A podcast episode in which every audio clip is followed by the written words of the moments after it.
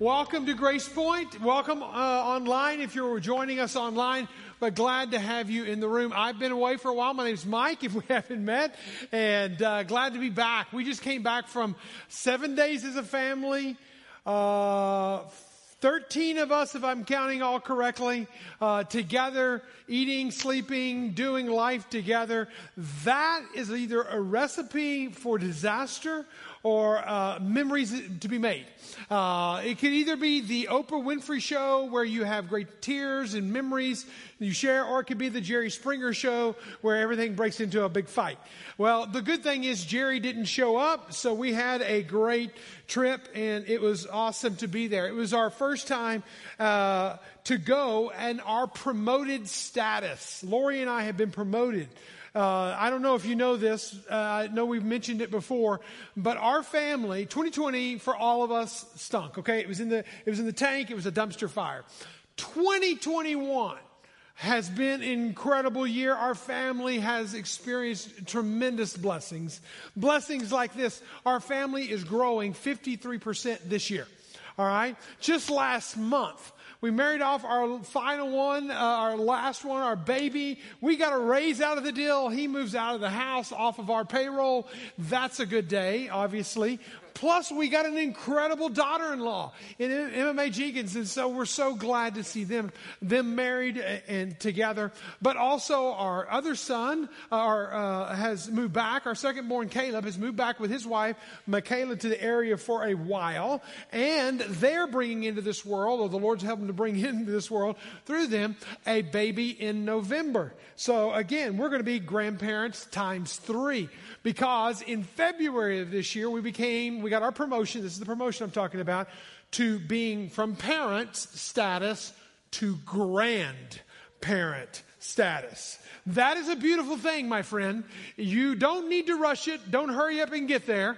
But when you get there, those of you who have experienced grandparent status, that status change, you will know what I'm talking about.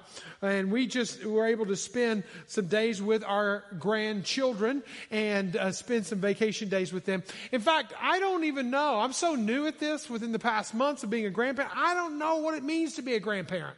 Uh, I, I, I think I know, but I don't know that I know. So last night I Googled what does the word grand mean? You just put it in parents, grand. What does it mean?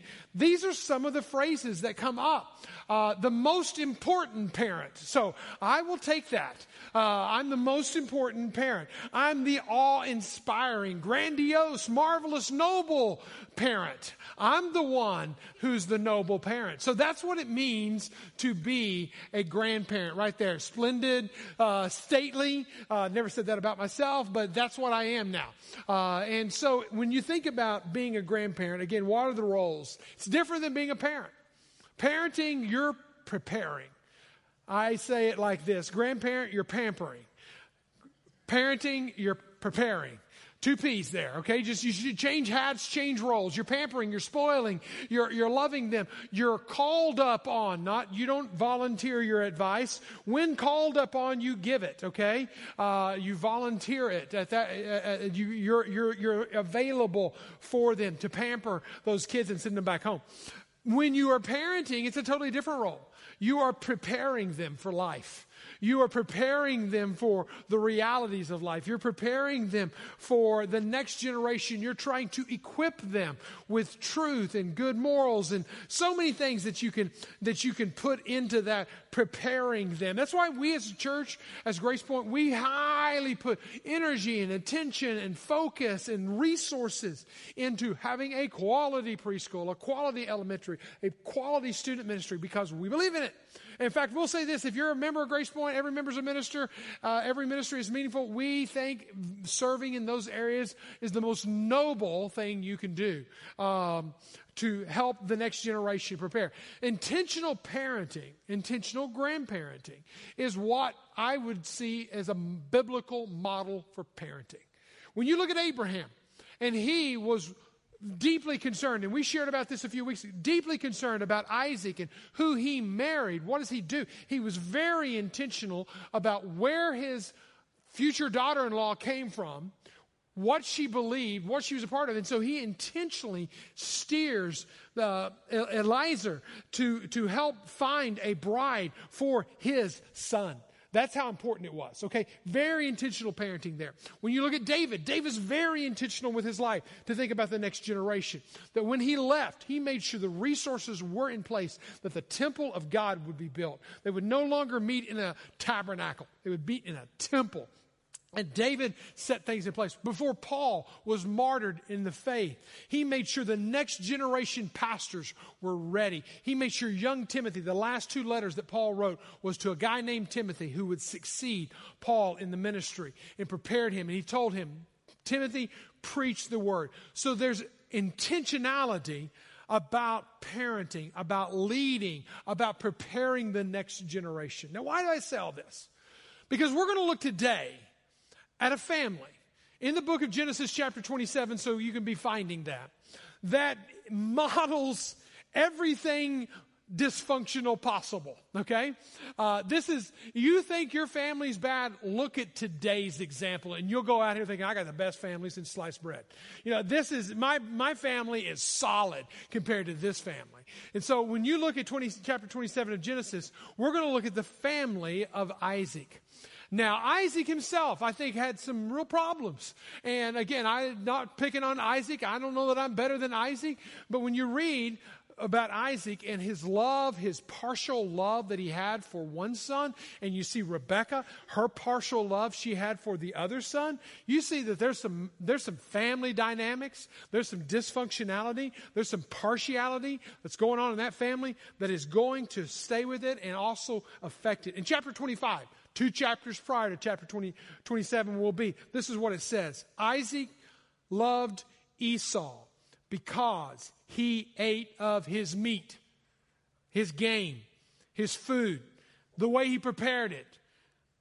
But Rebecca loved Jacob. There's a little bit of favoritism going on here. But I want you to notice why does Isaac love Esau more? Because he ate his food. It was a self centered motive. He favored the son because of what the son could give him. That's not healthy. A very self centered parenting, that's not a healthy model.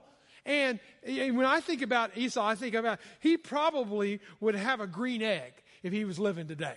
He would probably take slow mo Instagram footage of him smoking his meat. He was a meat master a guy. He, he, this guy, he, he's that guy. You know, that guy, you have friends like I have that guy on Instagram. You know, so this is that guy. He loved his meat. He prepared his meat. He cooked his meat. His dad loved his meat. That was that kind of. Two chapters later, what is Isaac pointing to again? Food. There's something about Isaac that he was driven by his belly. The God was his belly. He wanted more food. He wanted Isaac. He wanted uh, Esau's food. It was, it, was, it was a part of it. So let's look at chapter 27 of, of, of Genesis.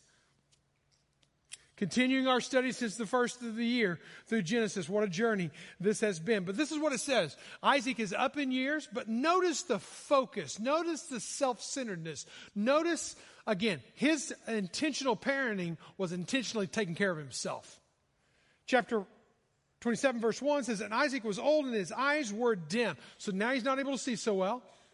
Not able to see as well, so he could not see. He called Esau, his older son, and said to him, My son. He answered, Here I am.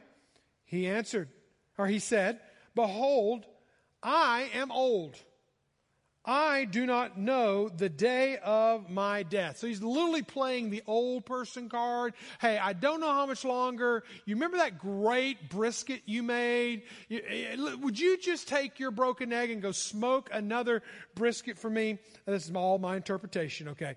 Now that take your weapons, your quiver, your bow, and go to the field and hunt game. He wants wild game. He wants the special stuff brought in and prepare for me.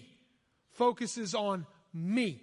Prepare for me delicious food that I love and bring to me so that I may. See the self centeredness parenting that's going on here? This is not model parenting.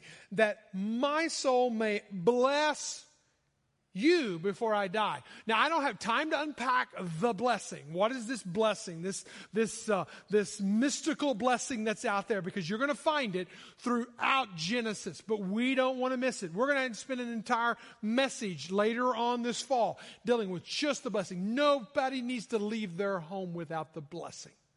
I'll just tease you with that statement. And here it is. He's saying, listen, if you'll bring me, my favorite me, you prepare it, you take care of me, I'll give you the blessing. That's the kind of leverage that he's playing out here. And whenever you look at this, again, I want to reemphasize that this family had some struggles. Isaac has a problem with self centeredness. Um, he had a problem with his appetite. All he was wanting to feed is his stomach. Rebecca had a problem with envy. We're going to see that played out here in just a few moments. She really was envious, jealous of um, uh, of where that blessing went. To the point that her envy will actually become a polluted water inside of her soul. That when you go to the end of chapter 27, I don't have time to develop this. I'm just going to pop this verse up on the screen because for some people, this verse may resonate with them. Or this verse, you know somebody that this is the, verse of their, of their, their life verse. They may not know it. It's even in the Bible. But this is their life verse. Rebecca said to Isaac, I am sick of my life. Just let that sink in a little bit. I'm sick of my life. So Rebecca's struggling here. Rebecca's struggling throughout this chapter. You got appetite, serving, self-serving dad, narcissistic dad over here. You got, you got Rebecca over here who's going to get envious and jealous and, and going to play that card and it's going to distort the bloody, muddy the waters of her own soul. You got Jacob whose name means deceit. But he's literally going to act out in deceitful actions. Esau, oh my gosh, this guy's going to struggle with anger and malice and revenge. You're going to see at the end of this message, wow, what he feels inside of his heart, if he doesn't get that under control, it's going to be a mess. This is the family. Welcome to the family that we're dealing with in Genesis chapter 27. Now, I'm not going to ask for a show of hands, so please do not raise your hand. How many of that I just described to your family? The brokenness that can be there. Maybe you'll substitute different struggles because we all struggle. And we all bring our struggles to a struggling home, to a struggling family. How are you going to deal with that? Are you going to lean in to that struggle? Are you going to lean away from it and ask God to help you and guide you through that?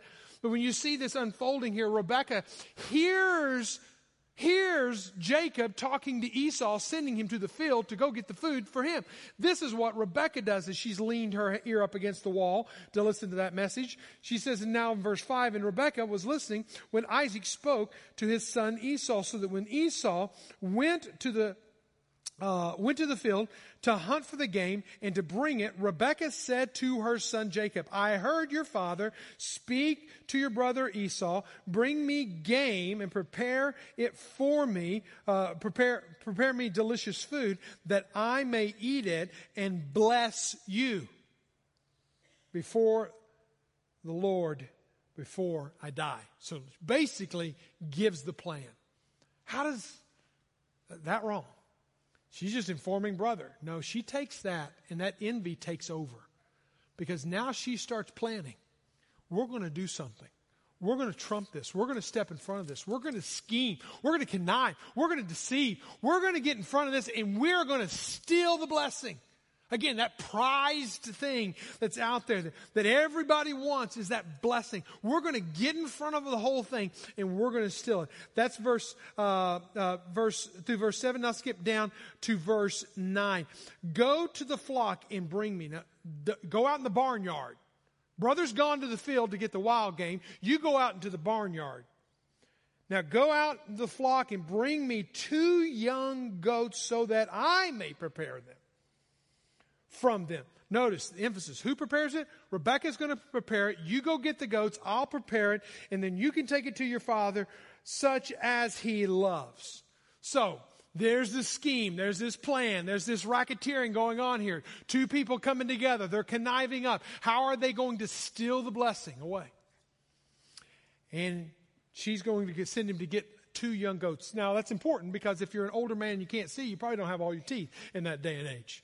So you don't need tough meat. You don't need mature meat. You need soft, young goat meat, okay? And so he's gonna, she's gonna make sure it's prepared exactly like her husband likes it. She's gonna make sure everything is in order. You see the deception?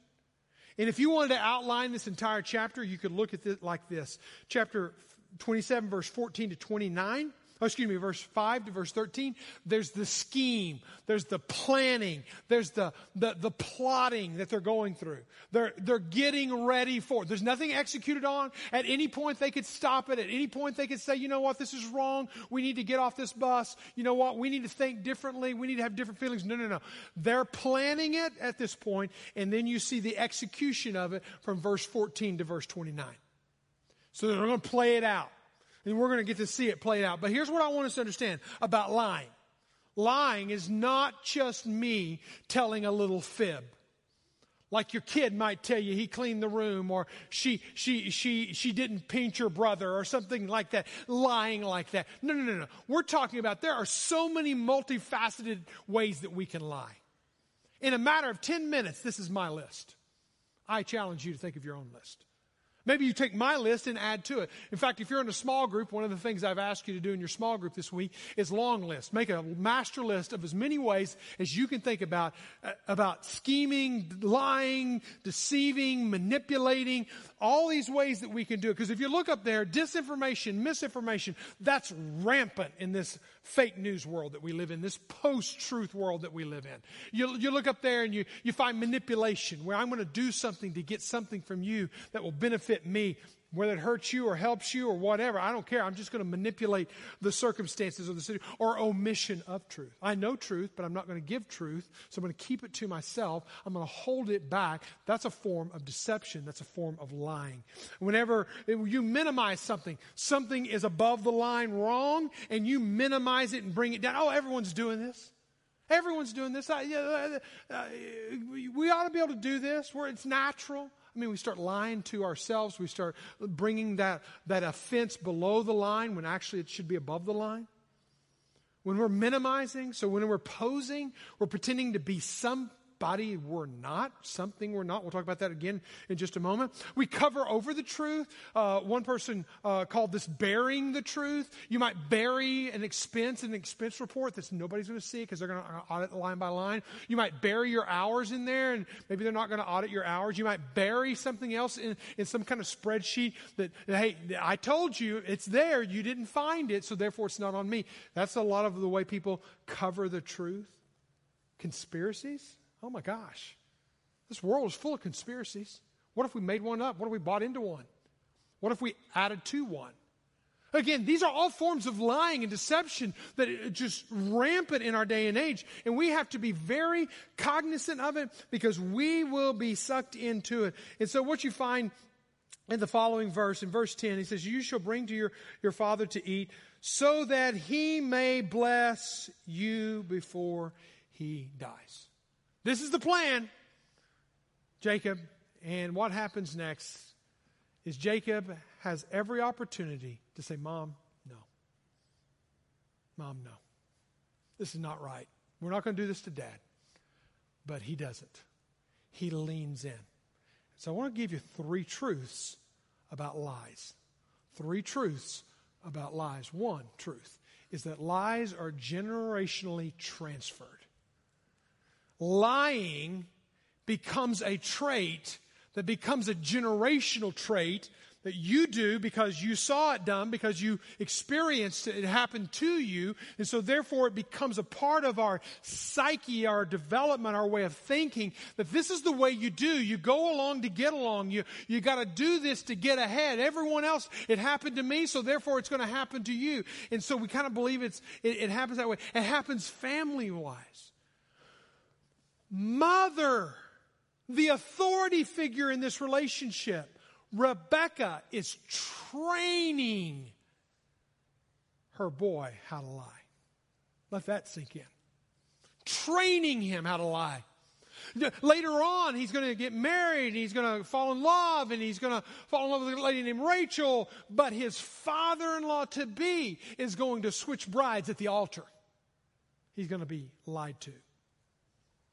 Again, he's going to be deceived by his older generation, by his mother, by his older generation, by his father in law, and he's going to think himself, no wonder Jacob is the deceiver. Because he has been trained by the generation, those who hold the authority, those who are supposed to model the character. He's being trained that way. Here's what parents, grandparents, noble parents, character, our character is caught by our children more than it is taught to them. Get that down. They catch it. We can say, do as I say, not as I do, all day long, but they see it, they smell it, they take it on. I was dealing with, talking with a young man one time, and the, the way I can say it in the most brief way, he was dealing with some real struggles as a father wound. He grew up in a very successful family with very all the toys, all the bells and whistles, everything was polished and shine, and everything was right in order. And dad loved his stuff and loved his money. And the way he loved his money so much, he figured out as many ways as he could save some money for himself. And that's one of the ways he was as wealthy as he was. And he would do the littlest things. He taught his boy how to go to the lumber yard, a lumber yard that the people trusted him. Go in and pay for 10 2 by 4s but when you're in the backyard picking up the 2 by 4s throw two or three more on the back of the truck.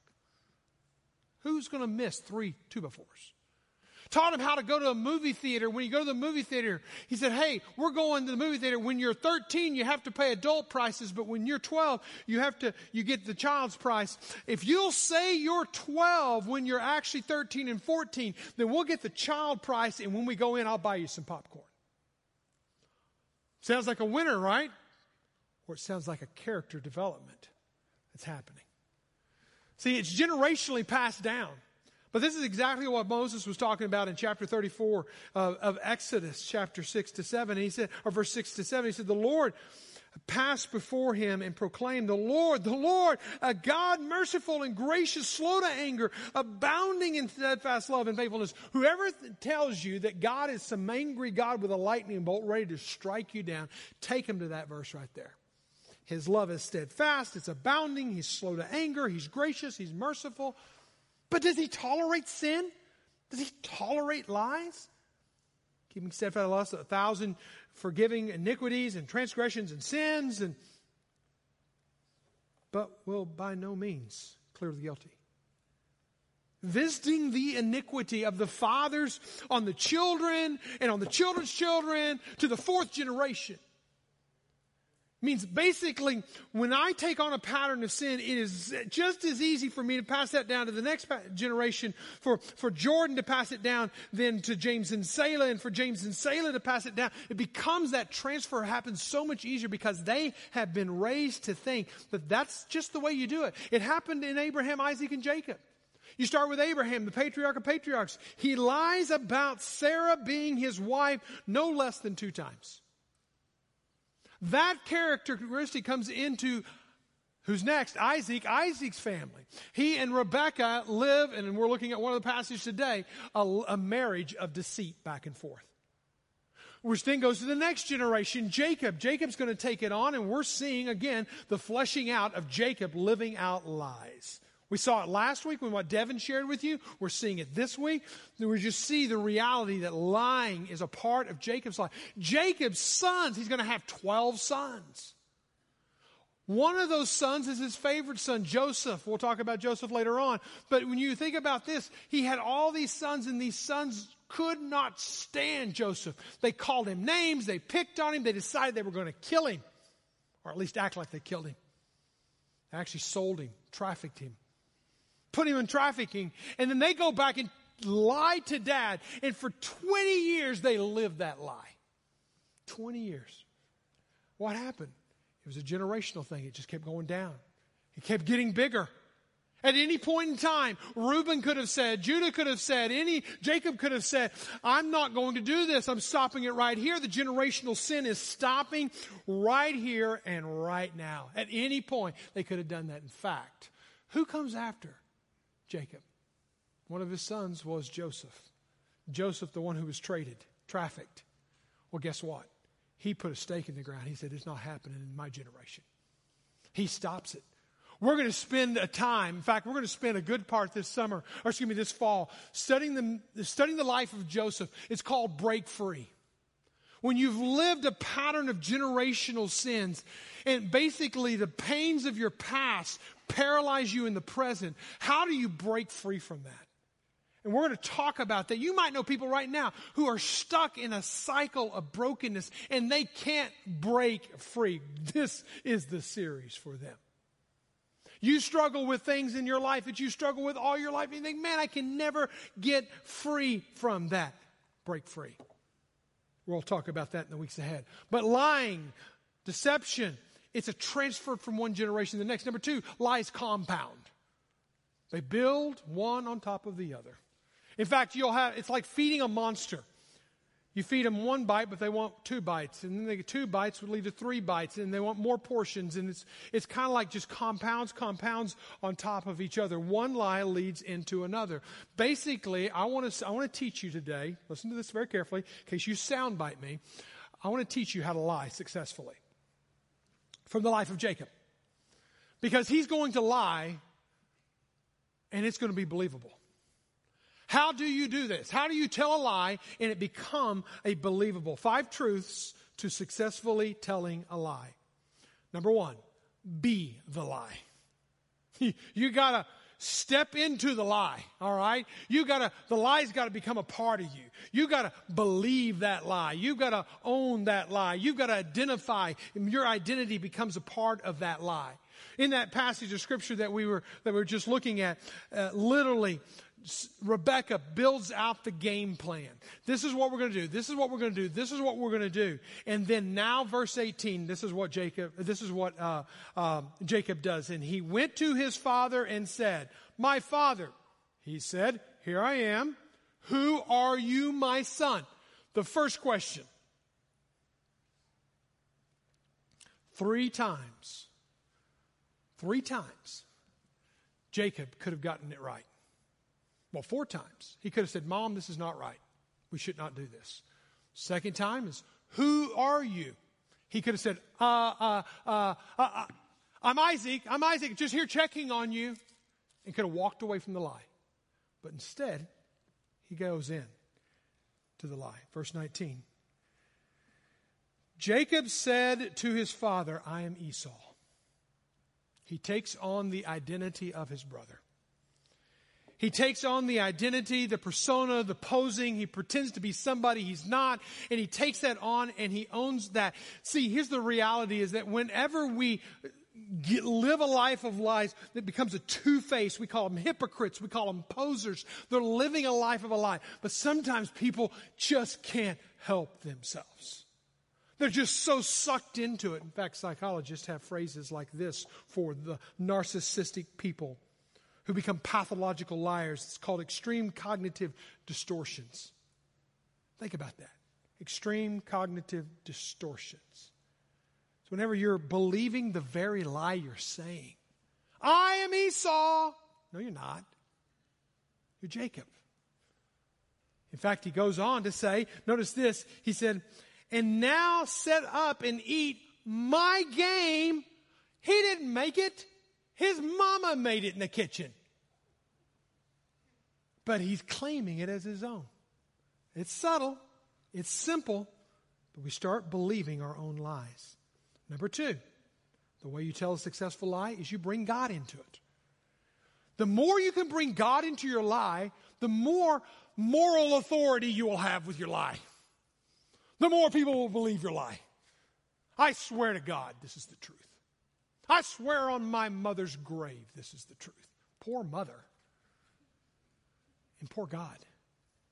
But you'll notice that even Jacob brings God into his life. Verse 20. He says, But Isaac said to his son, How is it that you have found it so quickly, my son? Second time he asked him a question, second chance that he had to pump the brakes, reverse, back up. Oh, no, I, I didn't mean, I, am Isaac. He could have corrected. Again, second time to get off the interstate and to get on a different path, but he doesn't. He leans in and he brings God into the equation. How'd you go out and get that game so quickly? You're not that good of a hunter. But Isaac said, How is it that you found that so quickly, my son? And he answered, Because the Lord God granted me success. You got two goats out of the barnyard. You didn't. God didn't. God wasn't a part of your lie. You're living a lie. The third is you cover up the truth. That's what you do. The one question, I didn't read it earlier, the one question that Jacob had for his mother Rebecca was Mom, you remember Esau, he's hairy. Literally, he's hairy. He, he wears a man vest all the time, or a man sweater. And uh, he's really hairy. And my, my skin, it's, it's, it's not very hairy. Well, so what they're going to do is they're going to take a goat skin, they're going to put it on him and make it, put it on his neck, put it on his arms, make him feel like, look like, smell like his brother, Esau. He's going to have hairy arms. And so now look at verse 21. So, and Isaac said to Jacob, Please come near that I may feel you, my son, to know whether you really are Esau or not. So, dad still got questions. Still not quite there yet. Verse 22. So, Jacob went near to Isaac, his father, who felt him. He said, The voice of Jacob's, his voice, but the hands are the hands of Esau. He's starting to believe it. He's starting to believe it. See, the problem is, is that when you cover up, literally, they're covering up the truth. He's covering up his arms with a hairy goat skin. When you start covering up the truth, what you do is, is you see the lie before you see the truth. And that's maybe all you see. And so, therefore, you can literally be sucked into the lie you could be feeling things, smelling things, sensing things deep inside of you. This is not right. There are some things that are not adding up.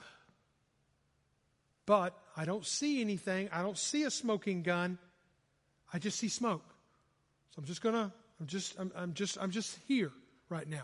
Some of you know what I'm talking about. You've been in those relationships where things weren't, weren't right. You've been in those jobs.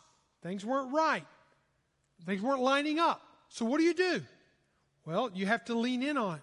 So many people, so many times, couples have come to me and talked about their marital breakup or their marriage breaking up and find out I didn't know the, my husband, my wife's passwords.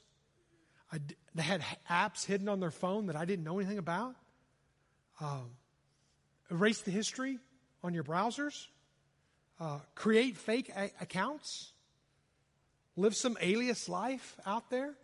Live one way at home and another way on the road.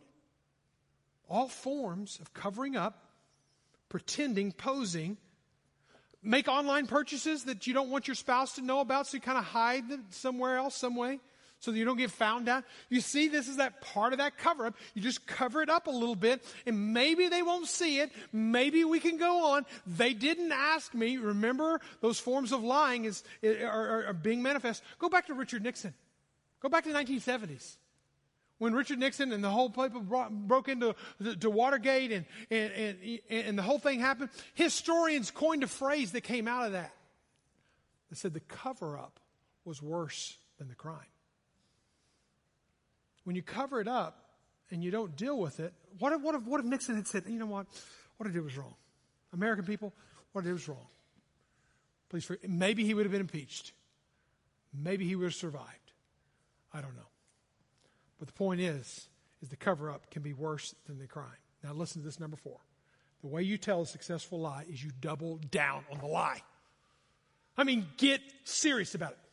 I had a preaching professor one time said, Mike, if you, he told the whole class this, he says, if you don't know what you're going to say on Sunday, if you don't have a point, if you don't have a truth to share, then just pound harder and yell louder. If you'll pound harder and yell, whatever you say, they're going to believe. Now, he was jokingly when he said that. But that's what we do in our culture today.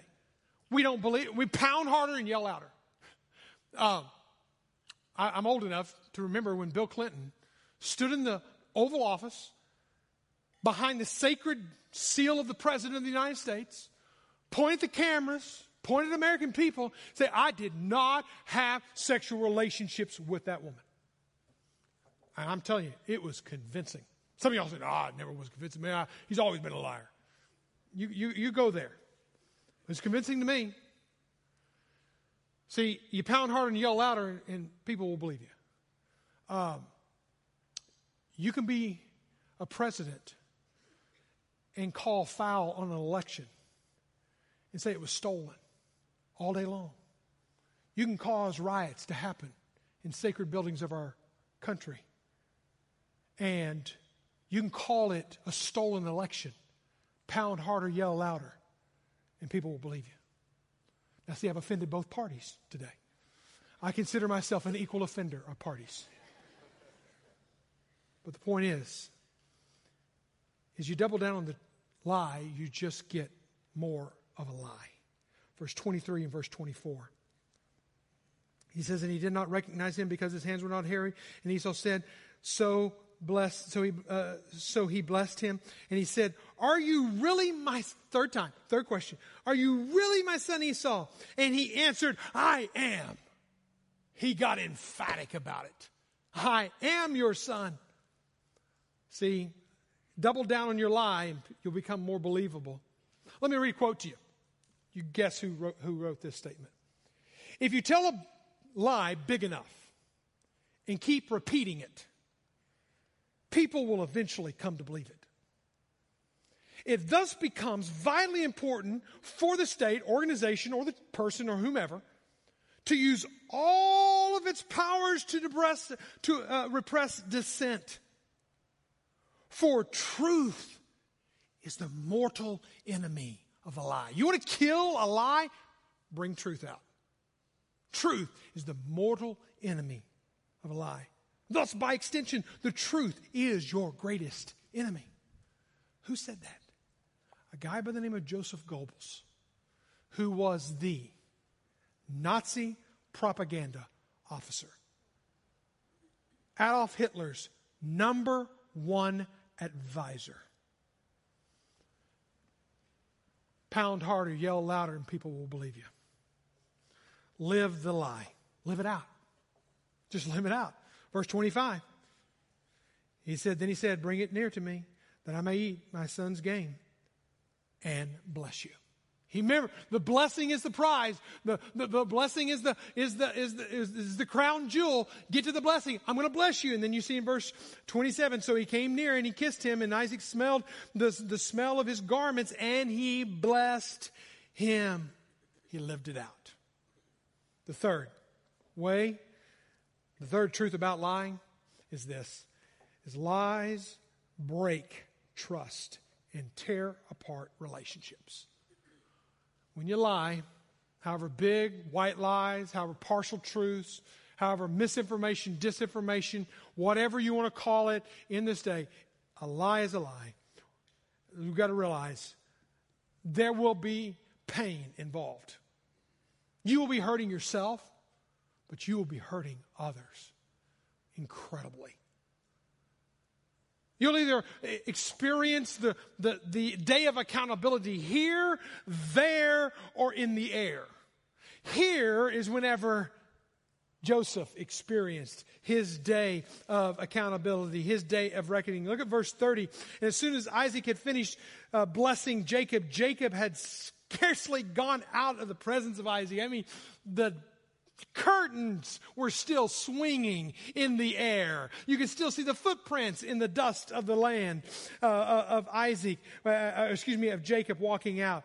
And then Esau shows up, and his brother came in uh, from hunting, and he prepared the delicious food and brought it to his father. And he said, "This father, uh, or his father, let my father arise and eat." The son's game that he may bless me. I mean, he was oblivious to the lie. Esau was. And his father, Isaac, said, Who are you? He answered, I'm the son, your firstborn Esau. And then Isaac trembled violently. He was more than sick at his stomach. There was sweat, there was shimmering, there was deep down disturbance. He had been lied to by his own blood. He had been stolen from. He had everything that you can imagine was going on was going on inside this dear old man's heart at this time. But notice a little further down. Where was Esau? He was livid. Verse 41. It says, And Esau hated Jacob because of the blessing in which his father had blessed him. And Esau said to himself, And the days of mourning of my father are approaching. Then I will kill my brother.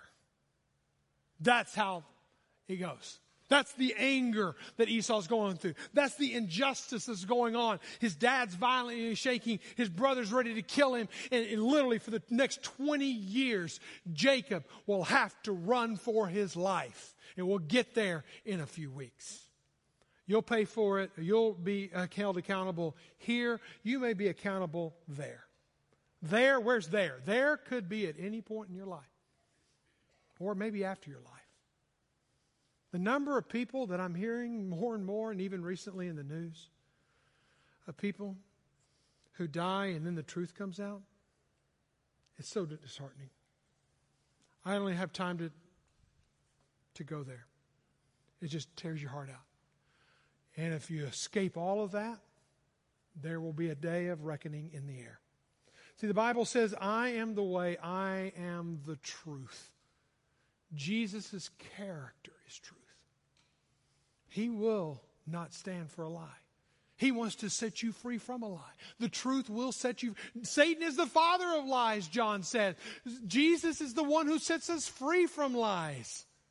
That's the contrast. That's the dichotomy of the two. In fact, I want us to read together out loud. Hebrews chapter 4, verse 13 is going to appear on the screen. Read it with me. Nothing in all creation is hidden from God. Read it with me. Everything is naked and exposed before his eyes. He is the one to whom we are accountable. Ultimately, I'm not saying that to create some kind of awful fear in you, but it's a respectful fear. That lies will not be tolerated, and they hurt and they're painful. If you were to take this book and you were to go to the book of Psalms, you say, Micah, 150 Psalms, what's your favorite? I got lots. I love Psalms. Psalms is one of those I go to on the regular. Any anytime I can go to the Psalms and be blessed and be challenged, to be called out and be encouraged in the Psalms. But if you say, Mike, you only have five of them, you only pull five of them out. I don't know what my other three would be, but I can tell you what my first two would be. Psalm 51 and Psalm 32. Because see, David lived a lie. He lived a lie that lasted a year. He went on for a year of living this lie, of sleeping with Bathsheba, having this child out of wedlock, killing Uriah. I mean, just a whole setup and just one lie after another, one offense leading to another offense. And finally, Nathan, his closest advisor, calls him out on it. And he gets real. After a year, of running from God. What was that year like? Was he feeling free? I got off. Nobody caught me. I'm good. You know, it's been a year now and I haven't been found out. My, my, my history hasn't been browsed. The, the, the, the, lady hasn't come forward. You know, whatever. The, the, the person hasn't, whatever lies been covered up. No, no, no, no, no. It was eating his lunch. Psalm 32 verse 3 to 4, it says this, And when I kept silent, my bones wasted away through my groaning all day long. For day and night your hand was heavy upon me, your strength dried, my, my strength dried up as by the heat of summer. Does that sound like he was living a party? No, he was living in the shame and the guilt of his lies. When he comes clean of those, it goes on in that, in that passage to say, God delivered me from the weight and the guilt of my sin. What happened? This is verse 3 and 4 verse 2 says this it says, Blessed is the man against whom the Lord counts no iniquity. wow, God's not going to beat us down because of our iniquity. No, He's going to actually set you free from your iniquity, from your sin, from your lying, from your deceit. He's going to set you free. He wants to set you free. In whose spirit there is no deceit. I am on the outside what I am on the inside. I am in private what I am in public. I am on Monday what I am on Sunday. There's no deceit. There's complete alignment in my life. So today, we've kind of reversed things if you noticed in the worship set. And intentional for a number of reasons, but one of those was to give you space. Because some of you, we're not going to talk about the lies that you've been given, the, the deceit that you've experienced. Let's talk about the lies that you're living. What lie are you living? What lie are you believing? What lie is your identity? What, what are you passing down to the next generation? Take some space. We're going to have a worship set. I want you to feel free to sit down and write things out, write prayers out, write confessions out, spend some time with you and God and just be sung over. You might, you know what? I am free from lies. Thank God for that. You might want to stand and sing. You might want to pray for somebody else. This is your space. Completely. We're not going to rush this time. This is between you. And you might as well be a person who has experienced lies and the pain and the hurt and the brokenness of that. Father God, set us free. Set us free. In this space, in this time, Lord, speak clearly to us so that we do not miss truth. We stop listening to the lies. Be truth in us today. In Jesus' name I pray. Amen.